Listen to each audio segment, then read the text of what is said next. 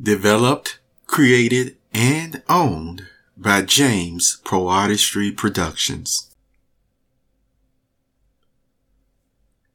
Karma is not absolute. Hi, I'm James Lynch, and welcome to this Park Books Update moment. One of the conversations that I've had over the years with people has to do with karma and according to other good book sources, reaping what you sow. There is a difference, but they're used in conjunction together.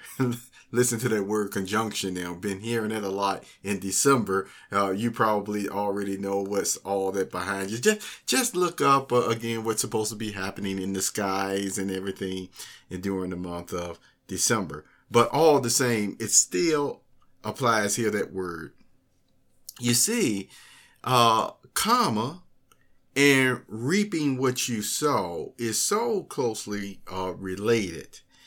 And yet at the same time, in order to be a person who's really good at their job, and when I say their job, which may have something to do with um, enforcement of laws or principles, uh, positions of trust and things of that nature. You, you, if you're good at your job, one of the experiences that gives you wisdom is this, that you know it's not absolute karma. Uh, don't you know that? Judges uh, also know this. It has to be tempered, you see, again, with mercy or mitigating circumstances at times. And people just have a tendency to wonder though, when do you do what? Uh, you know, in this day and age, you know, I talk a lot about even sharing a lot. I talk about, as far as on so- social media, share what you like, share a link here, share a link there, uh, because again, what does it do? It actually uh, gives a gift to someone else and it also can make you feel good because it's better to give than receive you heard that as well. Well see that giving spirit if you you know some uh, one of those persons that practice it a lot you will also appreciate. There are just times where it's like okay this was done incorrectly or this was done wrong but the person does not need to be, you know, uh, really jumped on or hit over the head for it. For example, you know, uh, when a child drops something, yeah, it could be uh, something even expensive. Let's say the child bumped into something and the child really was trying to be careful, but that vase or whatever it was actually fell on the floor and broke. Now, the parent or the person who owns that vase may at first be very frustrated because of the fact that it was broken, but at the same time, as they're able to see and observe, they can see whether it's a you know legitimate just mistake that just happened where uh the parent may just say oh I- am sorry that i wish that wouldn't have happened but would have known it was just something that just happened. And that child may um just get a uh, be careful next time, uh, uh, you know, around this area, or what have you, because it's a learning experience for the child too. Now, of course, there's a difference if you have a person who has purposely broken a vase, all right, an expensive vase. And then uh, when you find out that they even broke the vase, you can tell uh, from the way that they're responding and things of that nature that it was like, ooh, they did it because of uh, some selfish reason, um, some jealousy reason, maybe even to the point of envious where they just didn't want you to have that vase. What would karma most likely happen then? With that type of situation. Karma and also reaping what the person sowed, where it's almost like, you know what? You're going to pay me, you know, for that vase that you broke or whatever it is. Cause you know, this is just an example. Why did karma come and give the full extent of the restitution that was due uh, for that person because it was all in the attitude. It was all in whether it was devious or not. You see? And so you can see from these two examples, karma is not absolute because if the child, they both broke the vase, okay, in this case, but the karma did not require you to have to spank the child, to have to tell the child you're going to work, work, work until you work it off or whatever, because you already knew it was a complete mistake. Ignorance just wasn't doing it on purpose and that way or what have you. And it just happened. And then you had this other person over here who actually calculated, was devious with it, and it was purposely done. So do you see the difference? I always tell you, karma is not absolute the way that people use it. See, even with reaping what you sow, you can have an overall good hearted person. And because of being imperfect, they may make a mistake here or there at times. But because of their what? Good heartedness, their genuineness, their authentic desire to always do what's right, again, you will not find, you know, persons who, as I mentioned before, have experience uh, and, and, wisdom in some of these areas where they be like, yeah, you're right. Um, this is just something that, you know, we need to discuss or talk about or what have you, uh, uh, really see, are you okay? And, and things of that nature.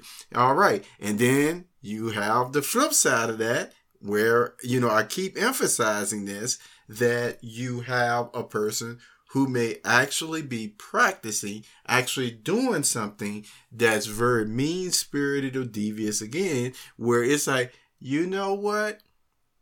What karma says to that is, uh, no, you, you need some restitution, or, or the person needs restitution for what you, you know, what you are did or what you are doing right now. See, that's one of the keys as far as with the reaping what you sow. You see, you heard the expression, when you know better, then you do better. Is that still applicable today? How are people doing that today or applying that in their lives today? You know, and along with this, I want to make sure that persons are, are, are aware because sometimes people say, well, you know, why don't you uh, relax a little bit or chill out a little bit?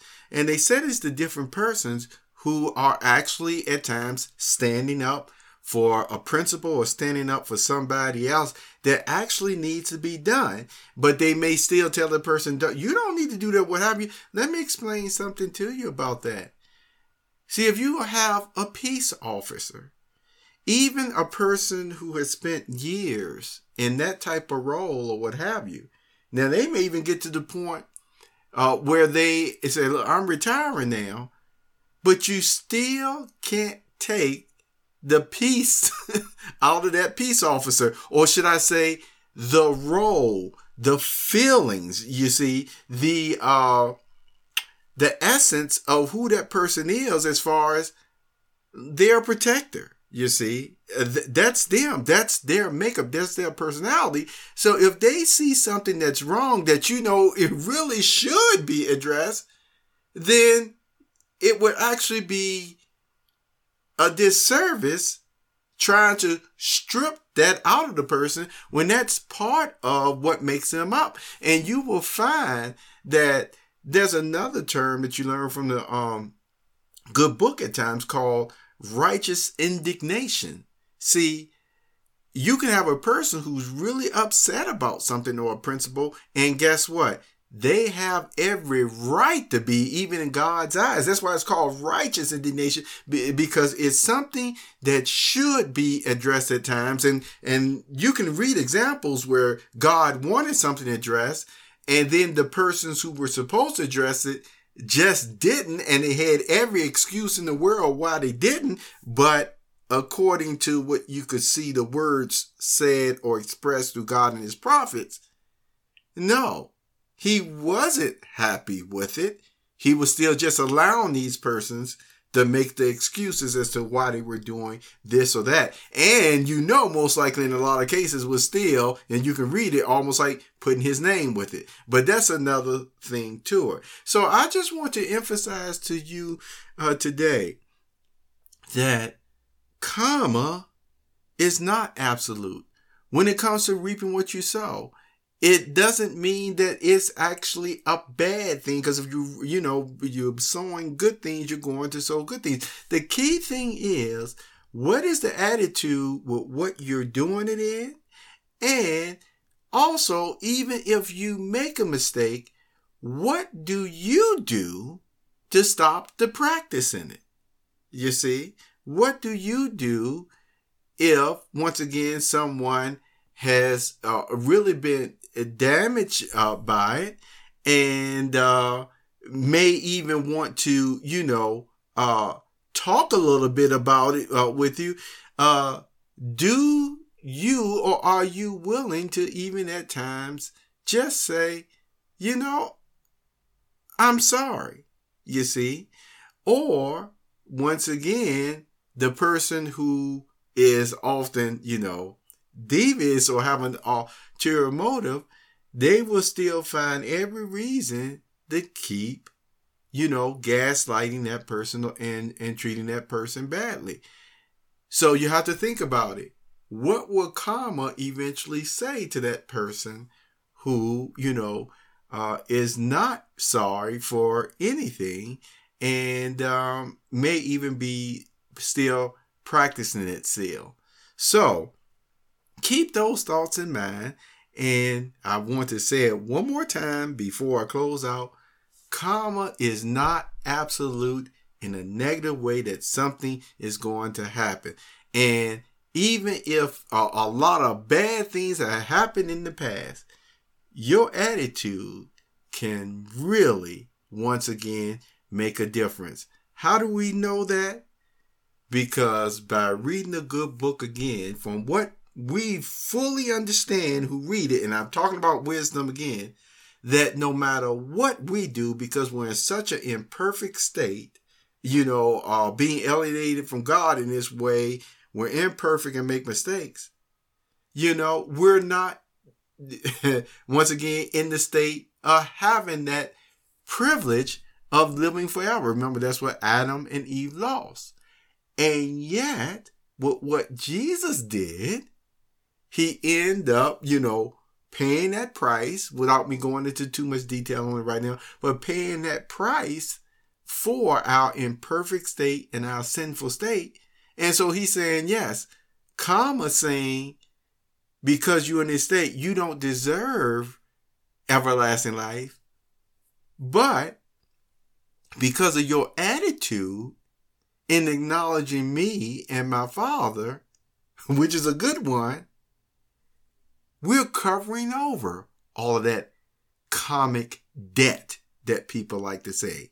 So uh, that's the finishing thought. Persons will express different things about, oh, you did all this or you did that. What is your attitude now? What are you doing now? And if once again you're doing the best that you can, we have factual information and documentation all in the good book that even shows, you know, even that can be erased. That even that can be covered over. But I just want to make one more statement to you. If there is still something with a disagreement between you and another person, yes, you can be doing the best that you can. But it may still, and in many cases it has happened this way, take a person a while, you know, before your, you know, relationship is restored to the way that it used to be. But you just keep doing what you need to do. You just keep doing the best you can. And eventually, before a million years, you know, everything will be working out anyway. So, you have a wonderful day And I'm glad I went on ahead and did this podcast since it's been a conversation many times over the years. And then I just have it for the record where I could always just say, here, here's the link. You can listen to what I talked about before on this. There you go. Remember, uh, karmic debt, especially the negative the, uh, um, aspects to it or what have you. No, that people feel that it must be paid, it must be this or must be that. According to the grand creator, the one who created the whole universe and more, says that is not true. It is two things your attitude and your acknowledgement of Him. This was a Pop Books Update moment. I'm James Lynch. You have a wonderful, wonderful day.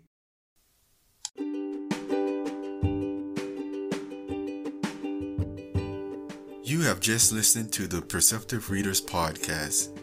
Remember, until next time, if you read something that encourages you to improve or enhance your life for the better, it becomes your reality.